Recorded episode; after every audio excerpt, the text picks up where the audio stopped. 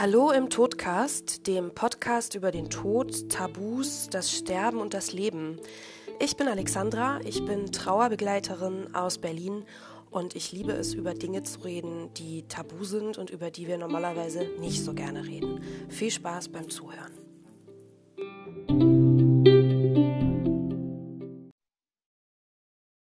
Hallo, liebe Zuhörer, herzlich willkommen zu einer neuen Folge vom Todcast Podcast. Ich bin Alexandra, Trauerbegleiterin aus Berlin und habe heute zu Gast die liebe Jule. Und Jule wird uns erzählen vom Tod ihres Bruders.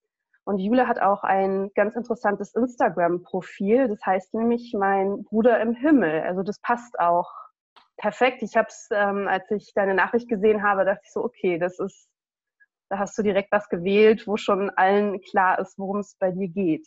Leider muss man dazu sagen, ja. Ja, das stimmt. Ja, schön, dass du da bist. Bin gespannt auf deine Geschichte. Ja, hallo auch von meiner Seite. Ich bin ja Jule, bin tatsächlich über Instagram auch auf die liebe Alexandra gestoßen und getroffen.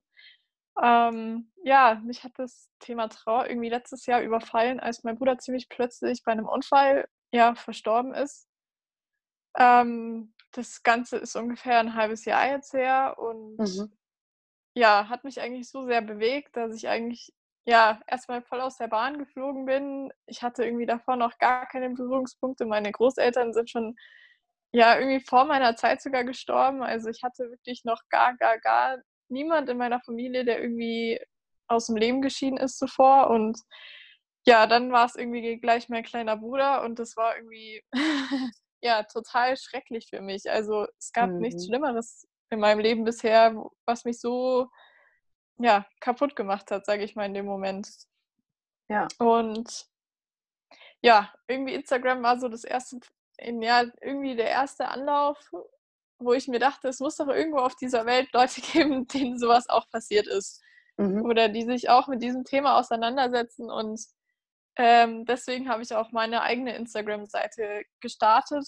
Also ich habe tatsächlich noch ein privates Profil, ähm, wo ich vielleicht auch nachher noch drauf eingehen ja, würde, warum ich mich dazu entschieden habe, ein eigenes Profil für diese Trauergeschichte irgendwie zu starten, mhm. weil es auch mit dem Thema tatsächlich zusammenhängt viele Leute sind einfach total überfordert so mit diesem ganzen Thema Trauer, so wie ich wahrscheinlich vor einem halben Jahr auch noch überfordert damit gewesen wäre, weil ich einfach auch nichts damit zu tun hatte.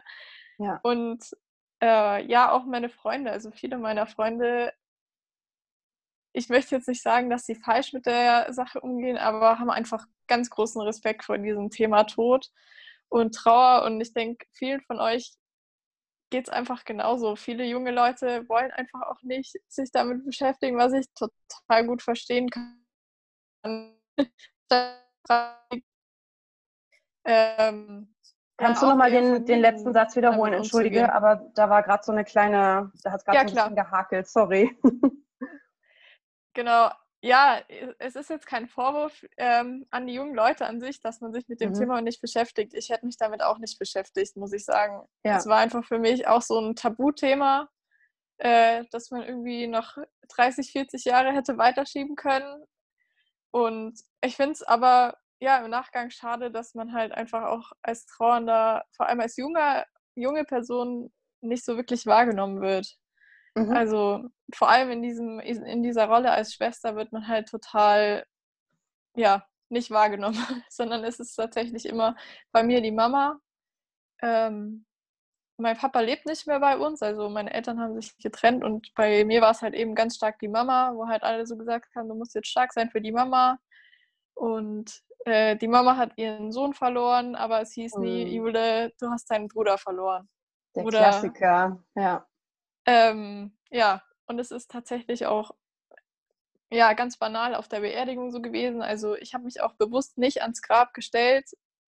Ähm, ja, einfach weil es mir schwer gefallen ist, überhaupt das zu sehen, aber auch, weil ich mich selber auch nicht so in der Rolle gesehen habe als Hauptperson an diesem Tag, sondern ich war eigentlich so eine Nebenrolle, sage ich mir jetzt mal. Also es war mhm. tatsächlich auch meine Mutter, die am Grab stand und die Beileidsbeurkundung entgegengenommen hat und nicht ich. Ja, es ist mhm. ganz komisch. Ich, ich weiß jetzt auch nicht, warum das so ist. Man fühlt es auch, nicht, also im Nachgang fühlt man es nicht so. Man fühlt sich schon als Hauptbetroffene, weil es halt einfach so ein großer Teil von dem eigenen Leben ist, der Bruder. Also man ist ja immer in der gleichen Lebensphase und man lebt so nebeneinander her. Es ist irgendwie mehr so wie eine, eine ganz dicke Freundschaft, die einen verbindet.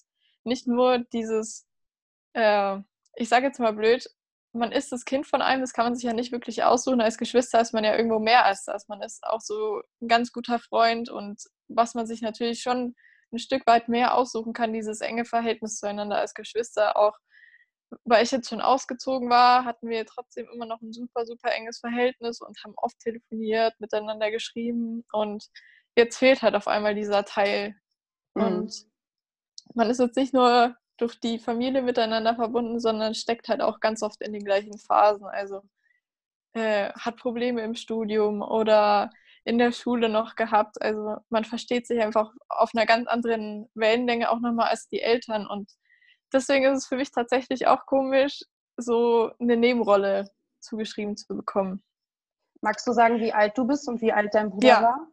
Ja, klar. Ähm, ich bin 24. Ich war ja auch zu dem Unfallzeitpunkt 24. Mein Bruder war 21, als er mhm. den Unfall hatte. Ihr wart also, also, auch relativ nah so vom Alter, ne? wo man sich auch, wie du sagtest, wir haben gleiche, gleiche Dinge oder ähnliche ja. Dinge gemacht und die Phasen so waren ähnlich. Ne? Ja. Total. Also mhm.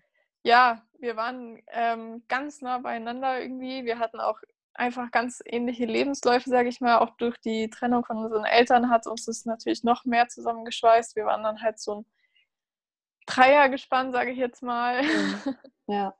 ähm, und ja, haben halt auch beide so ganz viele gleiche Aktivitäten gemacht. Also, und wir hatten die große Leidenschaft, so das Reisen. Wir waren beide nach, nach der Schule im Ausland und haben danach erst zu studieren angefangen und konnten uns einfach immer wieder so ja, Parallelen ziehen. Und ich konnte ihm eigentlich schon äh, ja, viel so als Vorbild dienen und ihn viel unterstützen. Und ja, das ja. ist halt einfach, fehlt halt jetzt so. Die Rolle ist halt einfach weggefallen als Schwester. Man ist jetzt halt so ungewolltes, ich will jetzt nicht sagen Einzelkind, aber man ist halt einfach, ja, man hat halt keinen Gegenspieler mehr in der Familie, sage ich mhm. jetzt mal. Ja. Ja, das ist mir super, super schwer gefallen, so. Mhm ja, jetzt ist man halt so allein mit Mama und es ist halt irgendwie ein ganz, ganz komisches Gefühl, immer noch. Und man kann es eigentlich nicht glauben. Also es ist jetzt ein halbes Jahr her und ich bekomme inzwischen auch schon ganz oft so als Antwort so, das ist doch jetzt schon ein halbes Jahr her, ich verstehe mhm. gar nicht, ähm, warum du jetzt noch so traurig bist, das Leben geht doch weiter und man denkt sich so, es ist gerade mal ein halbes Jahr, aber die 21 Jahre, wo davor waren, ja. werden nie irgendwie in Vergessenheit geraten und halt auch diese Tatsache, dass er nicht mehr da ist, ist halt jeden Tag immer noch da. Also ja. Das ist gerade so ein ganz großes Thema bei mir. Und da möchte ich eigentlich auch ganz stark so die Aufmerksamkeit drauf lenken, so diese Rolle als Geschwister. Man hat irgendwie ja, ich weiß nicht, für mich, also es hört sich wahrscheinlich total absurd an, aber für mich wäre es irgendwie, glaube ich, einfacher gewesen, wenn jemand stirbt, der deutlich älter ist als ich. Also mhm. ich will nicht sagen, dass es einfacher gewesen wäre, wenn meine Mama gestorben ist, aber dann wäre so zumindest diese Reihenfolge eingehalten gewesen. Ja. Das ist wahrscheinlich ähnlich wie dieses Trauergeschehen, wenn das eigene Kind stirbt. Das ist so die verkehrte Reihenfolge. Aber das, mhm. diese Reihenfolge gibt es auch als Geschwisterchen, weil man hat sich halt ähm, so ganz oft diese Bilder ausgemalt, das wird halt mal der Onkel von meinem Kind sein oder mhm. so, mein Bruder wird mich mein ganzes Leben lang begleiten und der wird wahrscheinlich, wahrscheinlich sogar nach mir sterben. Und es wäre halt immer so ein ständiger Begleiter gewesen. Und dieser Begleiter ist halt jetzt einfach weg. Und das ist halt für mich so das Schreckliche. Man hat so irgendwie, es gibt so einen Spruch, dass man als Geschwisterchen die Vergangenheit und die Zukunft verliert, wenn man durch den Tod des Geschwisters, mhm. weil man hat irgendwie die ganze Kindheit miteinander verbracht, die jetzt irgendwie verloren gegangen ist und ja. man hat halt so diese ganze Zukunft mit diesem Partner, Bruder oder Schwester irgendwie auch nicht mehr im Blick. Also es ist so ganz seltsam einfach, diese, diese Vorstellung, die man sich eigentlich absolut nie gemacht hat. Also man denkt vielleicht mal über den Tod der eigenen Eltern nach, aber ich glaube, keiner von uns hat sich davor Gedanken gemacht über den Tod des eigenen Bruders oder der Schwester. Und das ja. ist irgendwie auch so ein Vakuum, wo es irgendwie nicht viel gibt. Also mhm. man schaut allein die Literatur an oder irgendwelche Berichte. Es geht so gut wie nie um Geschwister. es ist immer ja. so die Eltern, der Partner, die Kinder vielleicht noch, aber Geschwister ist irgendwie so ein, ich weiß nicht wieso, so ein schwarzes Loch. Ja. Erstaunlicherweise. Ja. Was, was hättest du dir gewünscht oder ähm, wie bist du vielleicht auch damit umgegangen? Also du musstest es ja, ja. das schwarze Loch musstest du oder durchlebst du ja immer noch. Ne? Also wie, ja. wie, wie hast du es, äh, ja, vielleicht was hättest du dir gewünscht und wie hast du es für dich irgendwie umsetzen können? Oder hast du überhaupt irgendwas umsetzen können von, von den Sachen bisher? Ja, ja, also es ist tatsächlich super schwer gewesen. Ich war, glaube ich, die ersten Wochen wirklich in so einem Loch und dachte mir, oh Gott, ich bin komplett allein damit. Und ja. auch in meinem Umfeld hat es einfach niemand erlebt. Und ich bin dann ja ziemlich schnell so auf die Spur Internet gekommen und dachte mir, im Internet sind irgendwie aber Millionen von Menschen vernetzt. Es muss, muss irgendjemand mhm. da geben, der, ja. der mir helfen kann oder der mich zumindest verstehen kann. Mhm. Ähm, und die erste Anlaufstelle war tatsächlich eine Trauergruppe, also jetzt wieder im Offline-Modus quasi, ähm, die mir angeboten hat, dass ich da vorbeikommen kann. Es gibt hier, ich komme aus München, gibt es eine spezielle Gruppe für Geschwisterkinder, mhm. ähm, die sich einmal im Monat trifft. Und das war eigentlich so meine erste Anlaufstelle, wo ich gefunden habe mhm. und dieses Thema irgendwie vorkam. ähm, andere Medien, also es gibt tatsächlich auch ähm, in Facebook eine Gruppe, die sich mit diesem Thema beschäftigt, wo man sich auch ein bisschen austauschen kann.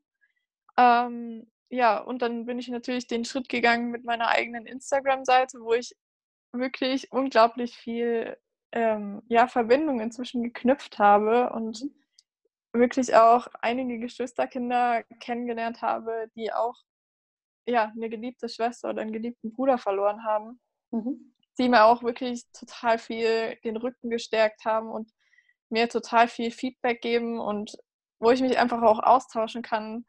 Hey, was hat dir in dem Moment geholfen oder wie habt ihr das gemacht? Weil es einfach ganz, ganz viele Themen gibt, so speziell, sage ich jetzt mal, für junge Leute, die einen anderen ähm, jungen Part in ihrem Leben verloren haben. Ja, das waren so meine Wege, mhm. ähm, damit umzugehen, vor allem in den ersten Wochen und Monaten, ähm, wo einfach der Alltag für mich so komplett zum Stehen gekommen ist, muss ich ja. sagen. Ja. Also, ja, ich weiß nicht, für mich war es tatsächlich so, ich glaube, die ersten zwei Monate gefühlt hat sich mein ganzer Tag nur um, um das gedreht. Also ich hatte, glaube ich, auch den Luxus als Studentin, sage ich jetzt mal, mir die Zeit zu nehmen und mir ganz viele Gedanken drum zu machen und ja, mich voll diesem Thema irgendwie zu widmen. Und es war wahrscheinlich Fluch und Segen zugleich, mhm. dass man sich so komplett da reinstürzen konnte und musste oder die Zeit dafür hatte. Und ja, dann habe ich eben diese Wege so für mich entdeckt und vor allem dieser Austausch mit anderen, einfach, dass man nicht alleine damit ist, hat mir halt einfach ganz viel Kraft gegeben.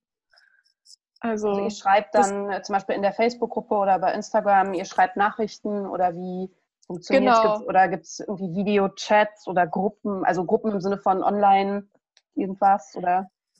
Ähm, also ich schreibe tatsächlich mit vielen Leuten privat, Mhm. Ich, in den Gruppen finde ich es immer ein bisschen schwierig. Also ich finde es ein total gutes Medium, um Leute kennenzulernen, aber der mhm. Austausch finde ich jetzt ein bisschen ähm, wenig bisher. Also war zumindest meine Erfahrung in den Gruppen, wo ich jetzt ähm, unterwegs bin. Aber ich bin dann eigentlich so offen und biete den Leuten einen Austausch an und wenn man möchte, kann man ähm, jederzeit mir eine Nachricht schreiben. Mhm. Also ich habe da echt inzwischen super, super gute Erfahrungen gemacht. Also über Instagram schreibe ich mit ganz, ganz vielen Leuten tatsächlich und ich habe inzwischen schon Einladungen nach Hamburg bekommen zu einer, einer ganz netten, ja, auch eine Schwester, die ihren Bruder schon hm, mhm. vor, vor ein bisschen längerer Zeit verloren hat.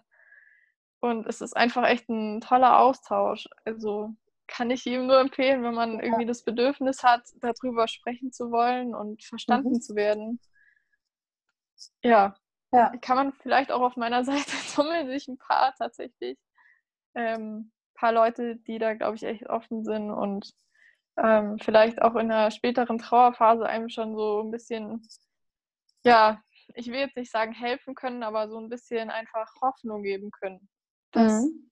dass es mehr davon gibt, mehr Leute davon und dass man es irgendwie schaffen kann, weil das war so in den ersten Wochen ganz oft mein Gedanke, wie kann man das schaffen, wie kann man ja. damit weitermachen.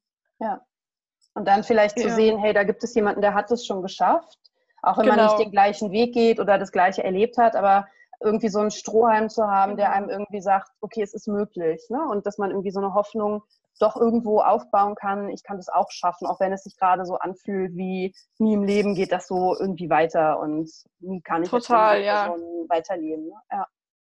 Genau, das ist es. Also klar findet jeder irgendwie seinen eigenen Weg und jeder braucht wahrscheinlich auch unterschiedliche. Wege oder ja. Lösungen dafür. Aber einfach so dieser Blick, es gibt da draußen Leute, die haben es geschafft, waren für mich eine ganz große Motivation, hey, irgendwie, egal wie und egal wie scheiße die Zeit jetzt wird, irgendwie kommt man da durch und irgendwie mhm. muss man weitermachen. Ja, ja, das war für mich schon irgendwie eine große Hilfe, muss ich sagen. Und irgendwie versuche ich auch mit meiner Seite den, die, die, anderen Leute weiter zu motivieren und ja. äh, aber auch so ehrlich zu sein und zu sagen, hey Leute, es ist manchmal beschissen und es wird auch wahrscheinlich Jahre danach Tage geben, wo es beschissen ja. ist. Ähm, aber ich glaube, so viel Ehrlichkeit muss man da auch, auch mitbringen oder ja, muss man da auch zeigen. Ja. Genau. Absolut. Ja, und was ich wahrscheinlich auch noch sagen wollte, also was mich so in der ersten Zeit auch total so bewegt hat, bei diesem Thema vor allem junge Leute, hm. ist also dieses, dieses Angebot. Es gibt total viele, sogar in meinem Dorf gibt es eine Trauergruppe, aber ich war da halt einmal und da waren ja, eher ältere Damen, die beispielsweise ihren Mann verloren haben, mhm. aber halt schon im, im hohen Alter und ich finde, dieses Thema zieht sich halt auch total durch meinen Trauerweg. Also es fängt wahrscheinlich beim Bestatter an, dass die meisten Sachen einfach für ältere Leute mhm. ausgelegt sind. Und es ist total schwierig für mich gewesen, so, hey, mein Bruder war jung, mein Bruder war mhm. einfach, der war noch nicht bereit zum Sterben. Und diese ganzen, also viele Angebote richten sich eben an so einen vorbereiteten Abschied oder ein Abschied in, im hohen Alter. Und ja, ich glaube, da fehlen mir tatsächlich immer noch Angebote, wo ich sagen kann, ähm, ja, ganz banal, es fängt beim Bestatter an. Warum gibt es keinen Sarg, der irgendwie total modern ist bei meinem Dorfbestatter? Ich weiß, wahrscheinlich gibt es in, in großen Städten äh, ein breiteres Angebot, aber bei uns, äh, wir sind irgendwie vom Stuhl gekippt und dachten uns, um Gottes Willen, mhm. das ist irgendwie, für mich ganz niederschmetternd so gewesen. Oder ja, ja irgendwie nicht, nicht für die Altersklasse von meinem Bruder ausgelegt gewesen, alles. Ja, ja. Weil das ist tatsächlich spannend, weil es gibt, also sicherlich gibt es Unterschiede bei Bestattern. Ne? Also ich war ja am ja. Ähm, Wochenende auch auf einer oder durfte bei einer, ich nenne es immer Abschiednahme dabei sein, weil das, also ja. ich war, glaube ich, von 9.30 Uhr bis 19 Uhr unterwegs. Wir haben diesen ganzen Tag damit verbracht. Ich war total geflasht. Ähm, aber die hatten zum Beispiel den Sarg selber gebaut und angemalt. Und das ja. ist ja, wenn, also ne, ich bin ja in Berlin und ähm, da ist das mittlerweile so, ja klar gibt's das. Also da ist es so, fühlt sich, fängt es schon an, sich so ein bisschen normaler ja. zu fühlen. Ne? Und es gibt ja auch so mittlerweile Workshops, die man machen kann, um Sarg selber zu bauen. Okay, muss man wollen. Aber ähm, ich kann mir schon sehr gut vorstellen, dass es in, ich sage jetzt mal, ländlicheren Regionen oder selbst in einfach nur kleineren Städten, ähm, das ist natürlich jetzt Berlin, München, Hamburg oder so, Köln, ähm, findet man ja schneller irgendwelche Angebote, ja. aber das ist so im ländlicheren Raum da auch noch mehr, ich weiß nicht, ob es dann wirklich noch Tabuthemen sind, dass man sagt, man redet nicht über den Tod von jungen Menschen, so wie mit, ne, die Sternenmütter war ja auch ganz krass, so, oh, wir reden, also es darf irgendwie nicht geredet werden über den ja. Tod von Babys und Kindern.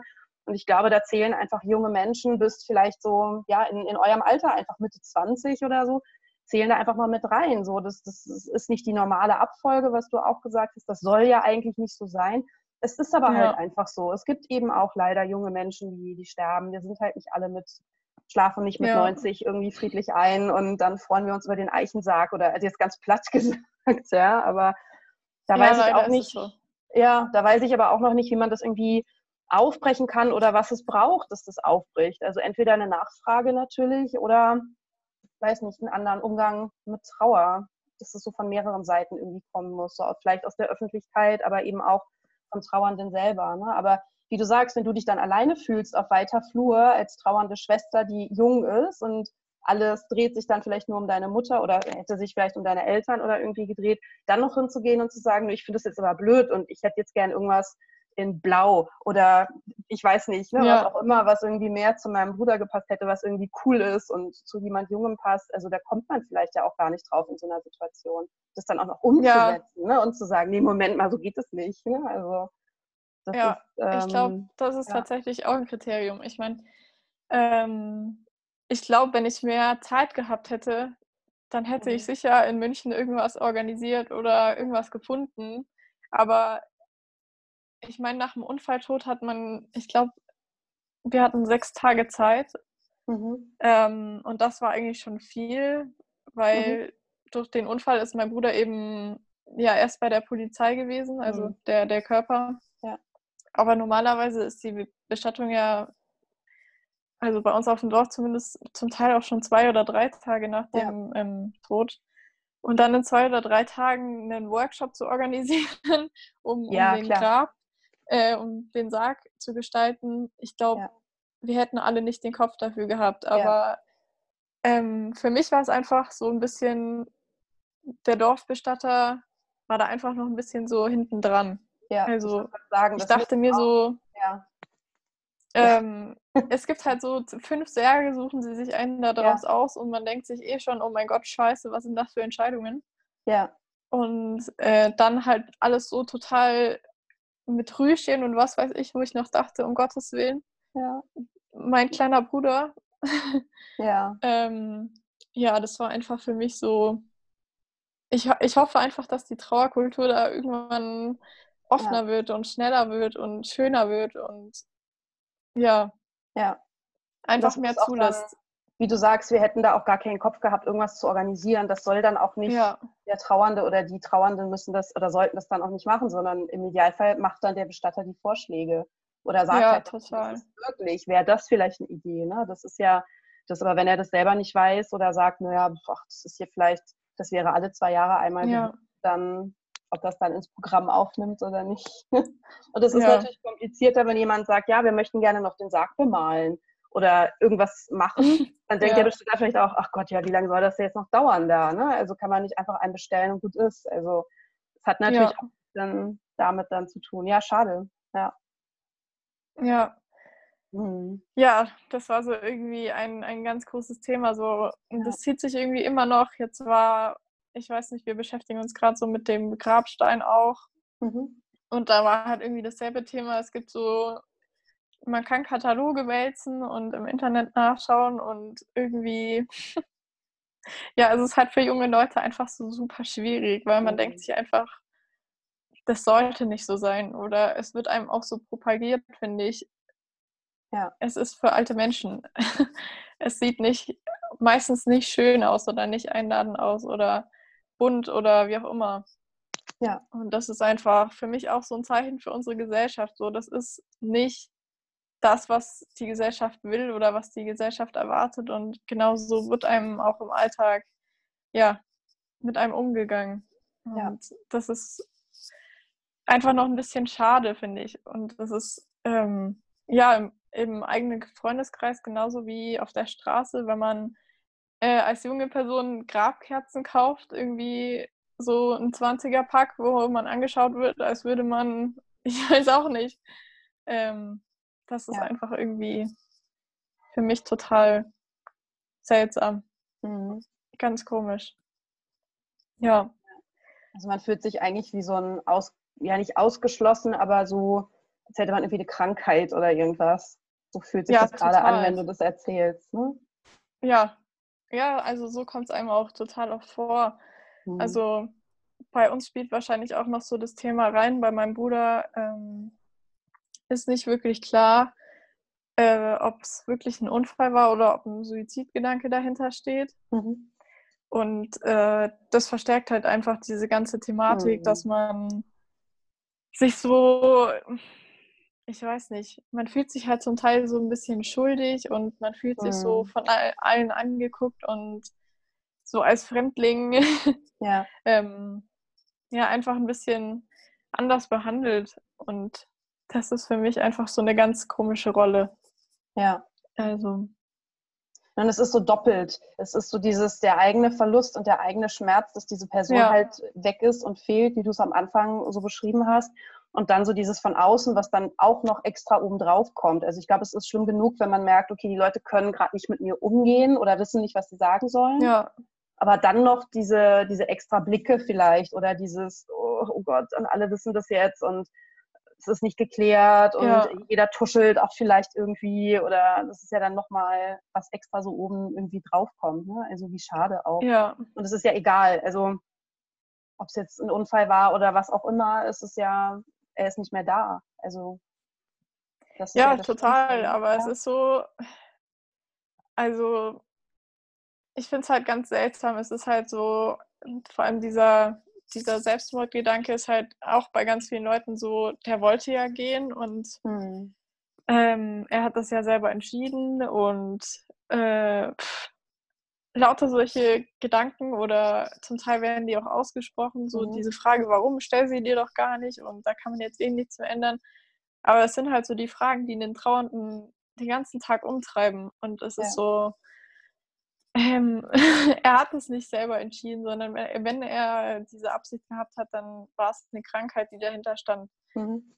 Und so, ja, dieses Thema allgemein ist halt so, keiner spricht dann auch direkt drauf an, sondern es, es ist dann so, ich weiß nicht, die Freundin von meinem Bruder oder die damalige Freundin hat dann eben auch ähm, ganz oft mit mir gesagt, ja, die Kumpels, die kommen ganz oft auf mich zu und, und wollen wissen, wie es dir geht und keiner kommt so direkt auf mich zu, weil Mhm. irgendwie um mich so ein, oder um unsere Familie allgemein so ein, so ein großes Tuch gespannt ist jetzt. Mhm. Die sind irgendwie, ja, die kaputte Familie oder was auch immer. So wie in, ihr seid in Quarantäne und keiner, keiner Ja. will rein, weil er könnte sich anstecken Genau. oder äh, irgendwas Schlimmes würde dann passieren oder so, ne? Wie schade. ja, Ich meine, sie kümmern sich oder sie sorgen sich ja anscheinend auch ein bisschen, ne? Sonst würden sie ja nicht fragen.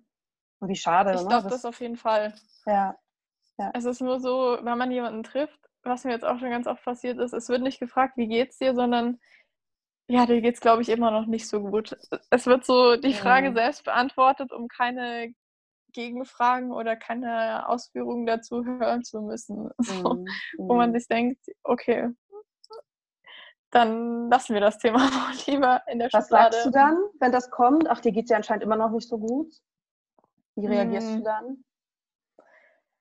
Es kommt tatsächlich auf den Gegenüber an. Also wenn es jetzt tatsächlich nur entfernte Bekannte sind, die man jetzt auf einer Party oder so trifft, ähm, dann gehe ich eigentlich gar nicht drauf ein, weil ich Mhm. tatsächlich inzwischen, also es, es ist für jeden super unangenehm, habe ich das Gefühl. Es ist bei mir Mhm. auch schon so, äh, sprich lieber nicht darüber, weil du kriegst eh nur so äh, Leute, die vor dir wegrennen und nach zwei Sätzen das Gespräch beenden. Und natürlich Mhm. habe ich Freunde, die jetzt ganz oft danach fragen und die es wirklich interessiert, aber man wünscht sich halt eigentlich schon so ein bisschen mehr Rücksicht auch Ja. ähm, in anderen Bereichen. Also ich hatte jetzt auch mit der Uni ganz große Probleme.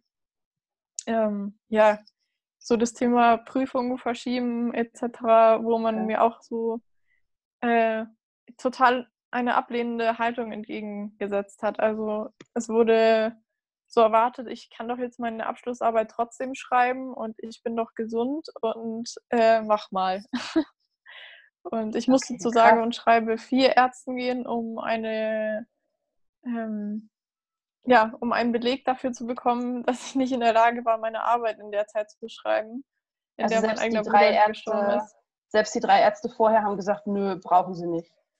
Ähm, doch, die haben schon gesagt, äh, sie könnten, sie können es einfach nicht belegen, weil sie halt nicht die nötigen Qualifikationen haben. Also der Hausarzt hat gesagt, er kann mir schon aufschreiben, dass ich schlecht geschlafen habe oder was auch immer. Mhm.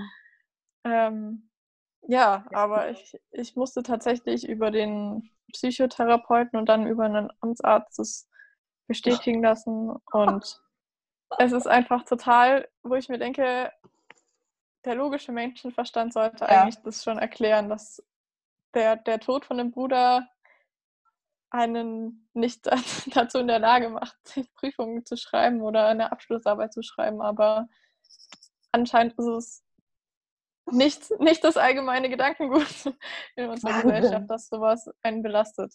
Ein Attest vom ja. Amtsarzt, der das belegt, dass es dir schlecht geht nach sechs Monaten. Oder es war ja wahrscheinlich, ist es ja jetzt auch schon wieder ein paar Wochen oder so ja. her. Ne? Also war es ja ein paar, ja. wirklich ein paar Monate erst nach der äh, nach dem Unfall, nachdem du deinen Bruder verloren hast. Ja, und dann zu sagen, sie müssen ja. sich vom Amtsarzt untersuchen lassen.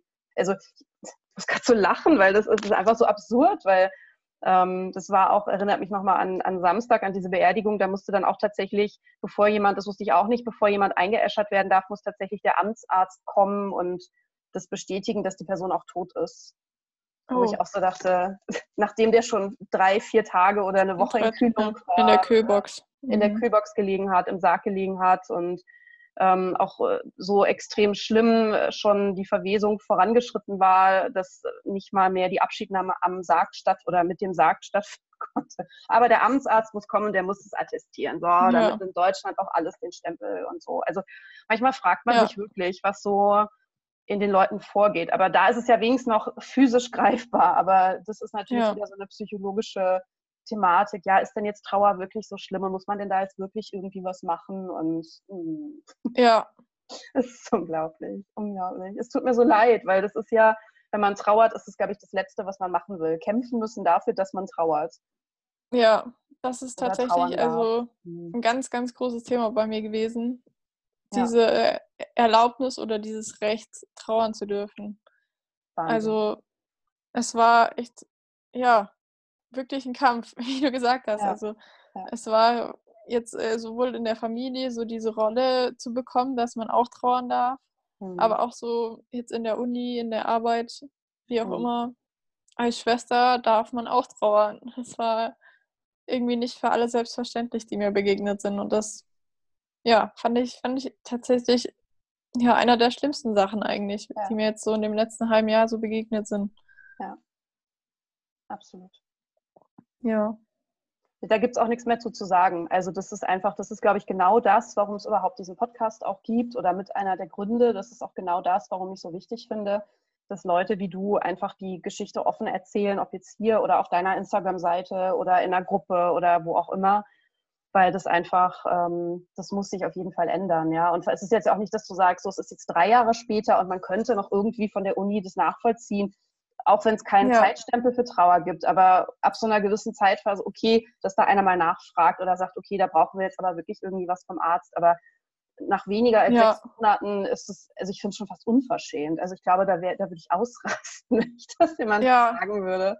Also das ist, ähm, aber das schaffst du vielleicht ja einfach gar nicht mehr. Das willst du auch nicht in dem Moment, weil du hast schon genug nee. Stress und Emotionalität und bist in ganz anderen Gedanken. Ja? Also das ist echt ja Respekt, dass du das auch geschafft hast. Ne? Also viele hätten vielleicht auch aufgegeben und gesagt, ja gut, dann mach es halt einfach irgendwie. Keine Ahnung, ob es dann gut wird oder nicht. Ja. Ne? Also, ja. Ja, nee, ich war irgendwie auch in den ersten Wochen, ich glaube, es schafft einfach kein Mensch. Also es war ja. also unglaublich. Ich dachte mir auch, das kann doch nicht, wie kann man das nicht verstehen? Das war ja. für mich so ähm, einfach ein ganz großes Paradoxon. Mhm. Aber es spiegelt, wie gesagt, für mich einfach ganz, ganz oft so kleine Situationen auch wieder. Es ist genau dieser Gedanke dahinter, wo mich einfach ganz total sauer macht, weil ja, wie gesagt, es ist einfach ein ganz großer Teil, der als Geschwister verloren geht, wenn man, wenn man den Bruder oder die Schwester nicht mehr hat. Ja.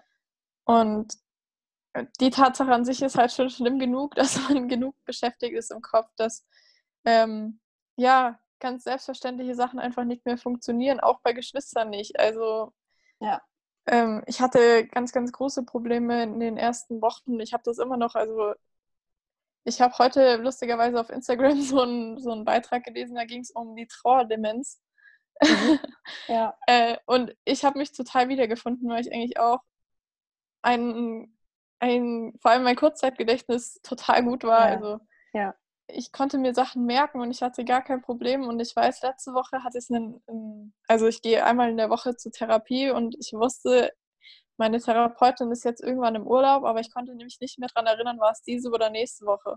Und ich ja. stand morgens um neun vor der Praxis und die Praxis war abgesperrt. Und dann wusste ich, okay, es war doch diese Woche. Diese Woche. und dann dachte ich mir, ja. das ist so, das ist nicht, das bin nicht ich. Und das waren einfach mhm. so Zeichen, so der, der Kopf ist einfach immer noch so im, im Arbeitsmodus. Es ja. sagt so immer noch ganz, ganz viel hinten nur. Ähm, was man eigentlich nicht mehr so gezielt wahrnimmt, aber einfach, ja, ich habe manchmal das Gefühl, so 80 Prozent von meinem Kopf läuft so, ohne dass ich irgendwas dafür kann.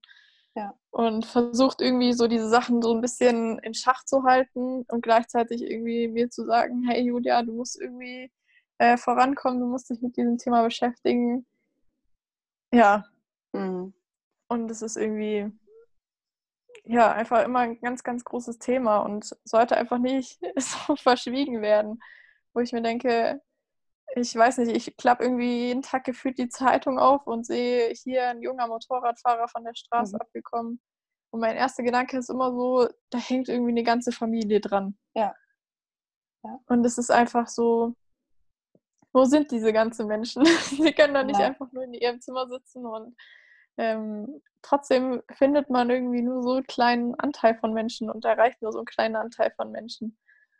Und ja, das finde ich einfach unglaublich schade und, ja. denke mir immer, wie können die Menschen das alleine irgendwie regeln? Mhm. Das ist für mich so ein, so ein ganz großes Thema.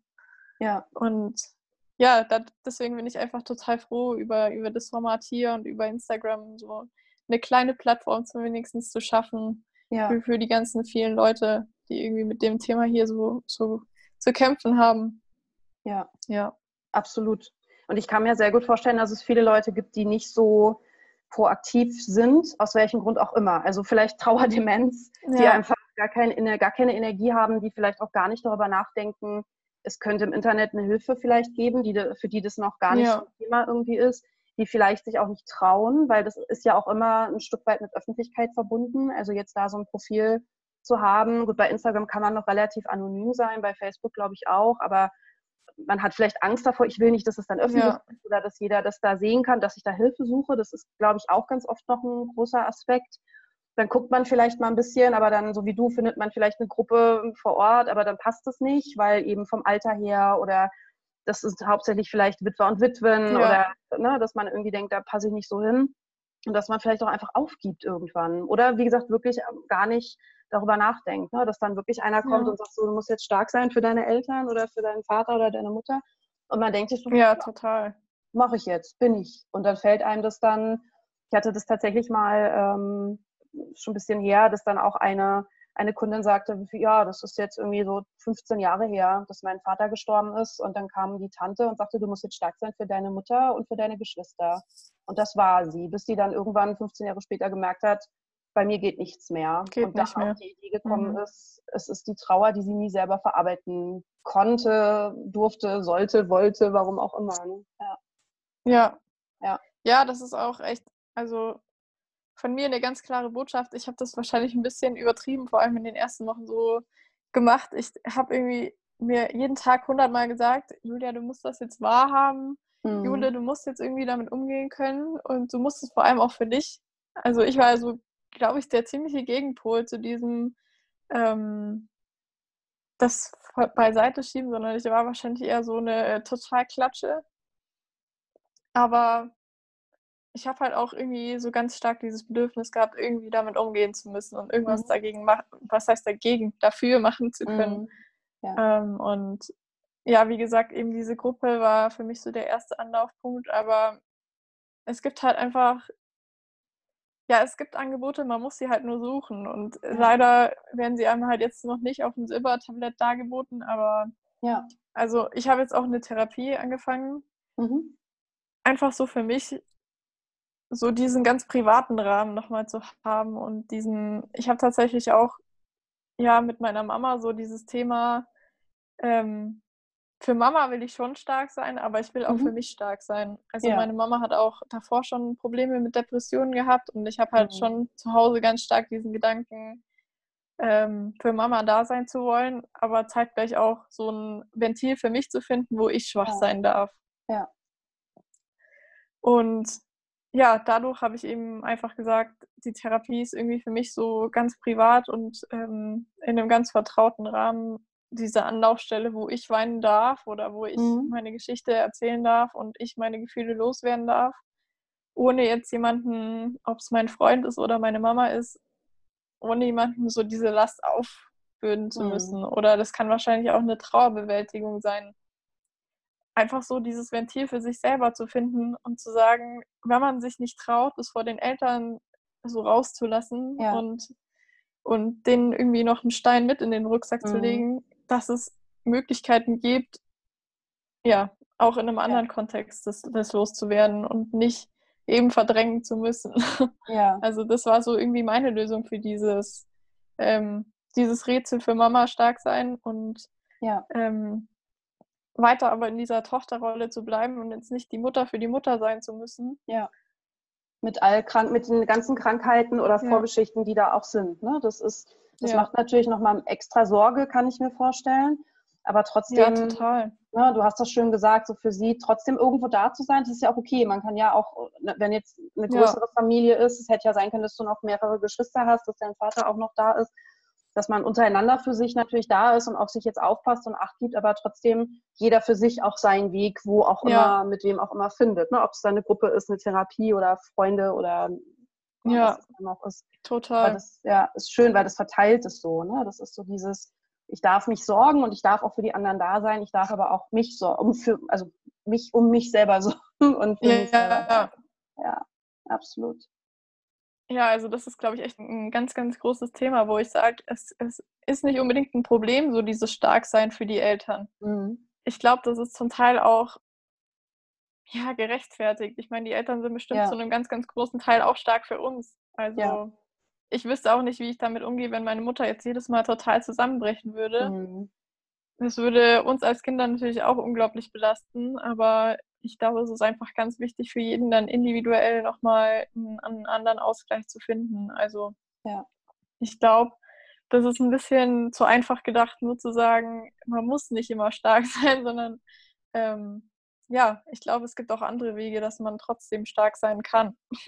Ja, und wenn also, ich es nicht sein kann, wie, oder wenn ich es nicht mehr schaffe, das zu sein, wie kann ich mir dann Hilfe dafür suchen? Ne? Genau. Also, wenn ich merke, dass es mich auslaugt. Ja. So ist es. Ja. Ja. Das ist eigentlich so meine, meine äh, super Rezeptlösung. Ja. meine ja. super Anregung für alle Geschwister irgendwie. Ja. Also absolut. es ist, glaube ich, schwierig, aber mhm. ja, man muss einfach für sich selber auch stark sein. Ja. Und Kraft haben. Ja, absolut. Weil wenn man die nicht mehr hat, dann, dann wird es halt wirklich hart. Ne? Also wenn man das dann nur noch für andere macht oder auf sich selber nicht aufpasst. Ja. Ja, ja prima. Dann würde ich sagen, haben wir ein Schlusswort.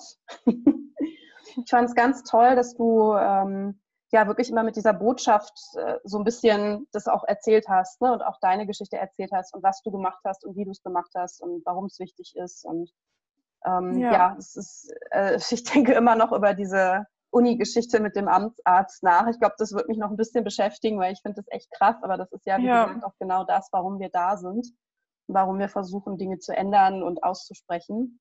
Und das haben wir heute gemacht und da bin ich dir sehr dankbar dafür. Weil, ja, ähm, ich bin ja, dir Danke. Ja, ich bin dir wir, auch echt dankbar. Ja, umso mehr wir uns da zusammentun können. Klar, jeder kann für sich selber auf seiner Seite irgendwie schreiben oder Videos machen oder was auch immer, aber ich glaube, umso mehr wir uns da vernetzen und verlinken, umso besser wird es oder umso mehr Chancen haben wir da auch größer, sage ich mal, rauszukommen damit, ne? Oder auch wirklich vielleicht irgendwann was bewegen zu können. Also von daher, ja, ich verlinke deine Seite, damit alle, die jetzt zugehört haben, die vielleicht noch auf der Suche nach Hilfe sind, ja, sich vielleicht an dich wenden können. Ich hoffe, du schaffst das dann zeitlich, wenn du diese vielen Zuschriften bekommst. Und ähm, ja, ja, super gerne. Ich glaube, du kannst da auch echt ermutigen oder helfen oder unterstützen in irgendeiner Form oder das klingt. Ich gebe mein Bestes. Ja, genau. Solange du immer auf dich selber aufpasst. Ganz wichtig. Das haben ja. wir heute gelernt. Ja. Und alle anderen natürlich auch. Ich wünsche dir noch einen schönen genau. Abend und sage ganz, ganz lieben Dank. Und wünsche dir alles Gute.